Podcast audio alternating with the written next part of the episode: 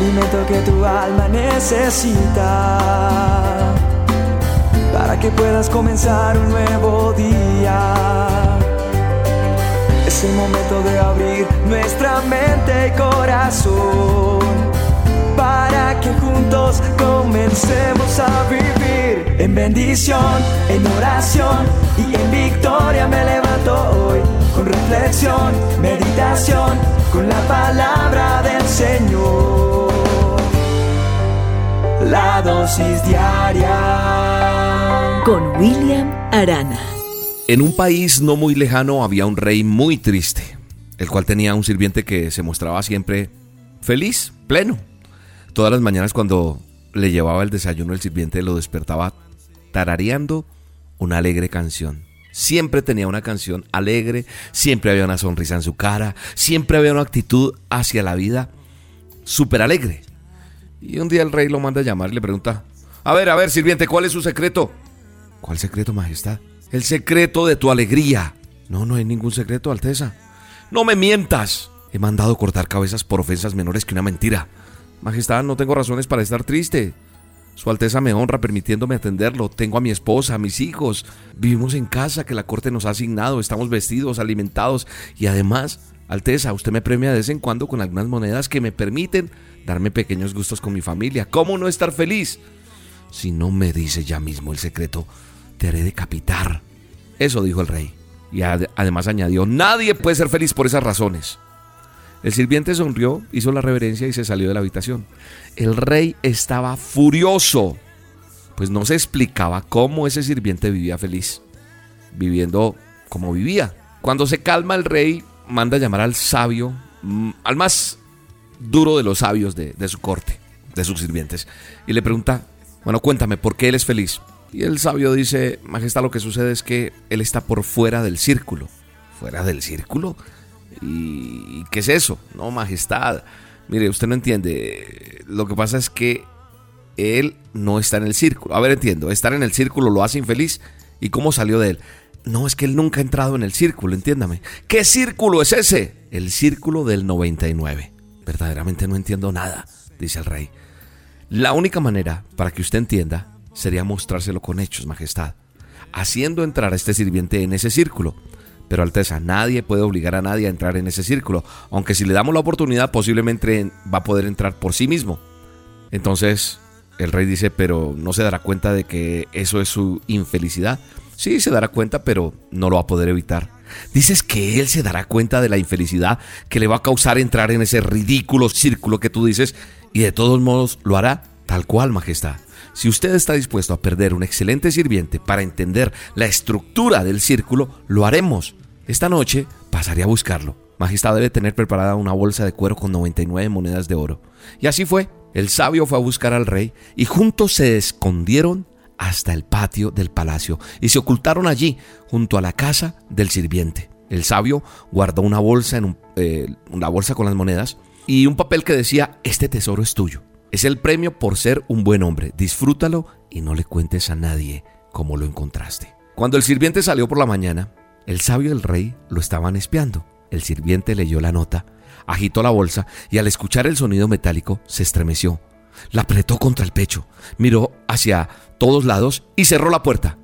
El rey y el sabio se acercaron a la ventana para ver la escena. El sirviente había tirado todo lo que había sobre la mesa, dejando solo una vela, y había vaciado el contenido de la bolsa. Sus ojos no podían creer lo que veían. Una montaña de monedas de oro. El sirviente las tocaba, las amontonaba y las alumbraba con la vela, las juntaba, desparramaba, jugaba con ellas. Así empezó a hacer pilas de 10 monedas. Una pila de 10, dos pilas de 10, tres de 10, cuatro, cinco pilas de 10, hasta que formó la última pila. Pero la última pila tenía nueve monedas. Su mirada recorrió la mesa primero, luego el suelo y finalmente la bolsa. No puede ser, pensó. Puso la última pila al lado de las otras y confirmó que era más baja. ¡Me robaron! ¡Me robaron, malditos! Una vez más buscó en la mesa, en el piso, en la bolsa, en sus ropas, corrió los muebles, pero no encontró nada. Sobre la mesa, como burlándose de él, una montañita resplandeciente le recordaba que había 99 monedas de oro. Es mucho dinero, pensó, pero me falta una moneda. 99 no es el número completo. 100 si es un número completo, pero 99 no. El rey y su asesor miraban por la ventana y el sirviente guarda las monedas y mirando para todos lados, con el fin de mirar y cerciorarse de que nadie lo viera, esconde en un lugar por allá entre la leña la bolsa con las 99 monedas. Toma un papel y pluma y se sienta a hacer cálculos. ¿Cuánto tiempo tendría que ahorrar para comprar su moneda número 100? Hablaba solo en voz alta, estaba dispuesto a trabajar duro hasta conseguirla. No, necesito 100 monedas, 99 no es completo. Y después dijo, voy a tener que trabajar más, con 100 monedas de oro un hombre puede llegar a ser más feliz. 100 monedas de oro y empezó a hacer cuentas, cuánto tiempo, cómo podría vivir tranquilo si trabajaba y ahorraba. Después hizo cuentas sumando su salario, el de su esposa, cómo iba a reunir el dinero. Mm, le daban más o menos siete años, era demasiado tiempo. Y dijo, pero pues bueno, si no compro tanta ropa, si disminuyo los gastos un poco, en cuatro años con sacrificio voy a tener esa moneda 100. El rey y el sabio volvieron al palacio. El sirviente había entrado en el círculo del 99, como lo había dicho el sabio. Durante los meses siguientes continuó con sus planes de ahorro. Una mañana entra a la alcoba del rey golpeando las puertas y refunfuñando.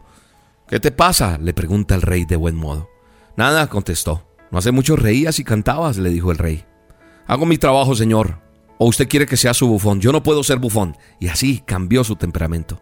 No pasó mucho tiempo antes de que el rey despidiera al sirviente, pues ya no era agradable tener un sirviente que estuviera siempre de mal humor. Un poco larga esta historia, pero hoy quise hablar diferente en esta dosis, no dejar por alto algo que el Señor nos habla en su palabra y que nos recuerda cada vez que miro lo que tenemos alrededor y cómo Él, con su infinita misericordia, nos entrega tantas y tantas cosas hermosas. Muchas veces nosotros siempre creemos que tenemos que tener más y tal vez nos puede pasar lo que le pasó a este personaje. Este personaje entró en un círculo en el círculo del 99. Alguna vez sentimos que nos falta algo para estar completos y pensamos que solo entonces vamos a poder disfrutar de lo que tenemos. Siempre va a ser algo falta.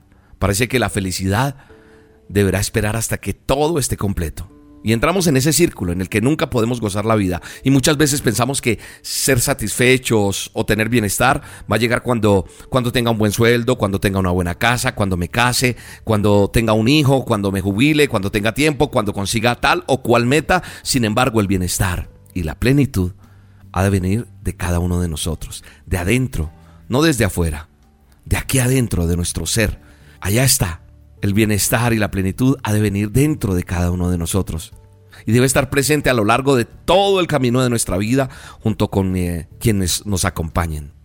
Nosotros nos encargamos de sentirnos insatisfechos, de sufrir, si nos ponemos a, a pensar y a añorar lo que nos falta y dejamos de disfrutar lo que sí tenemos. Y esa es una trampa del círculo.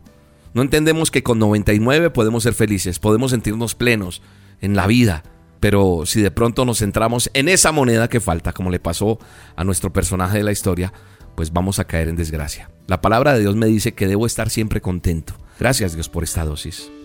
Gracias por tu bendición, gracias por acompañarnos cada día. Gracias por lo que hoy nos has dado, por lo que tenemos. Estoy agradecido contigo. Amén y amén. Hoy es un día de milagros. Hoy es un día de respuestas de parte de Dios para tu vida. ¿Quieres ver un milagro? Te invito a las olas con Dios esta noche a las 7 de la noche hora de Colombia por el canal de YouTube.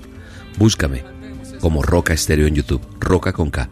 Suscríbete al canal y entonces a las 7 de la noche estaremos juntos orando por tu necesidad, por ese milagro que tanto necesitas. Será una noche llena de la presencia de Dios. Te espero hoy, 7 de la noche, hora de Colombia, a solas con Dios. La dosis diaria con William Arana, tu alimento para el alma. Vívela y compártela. Somos Roca Estéreo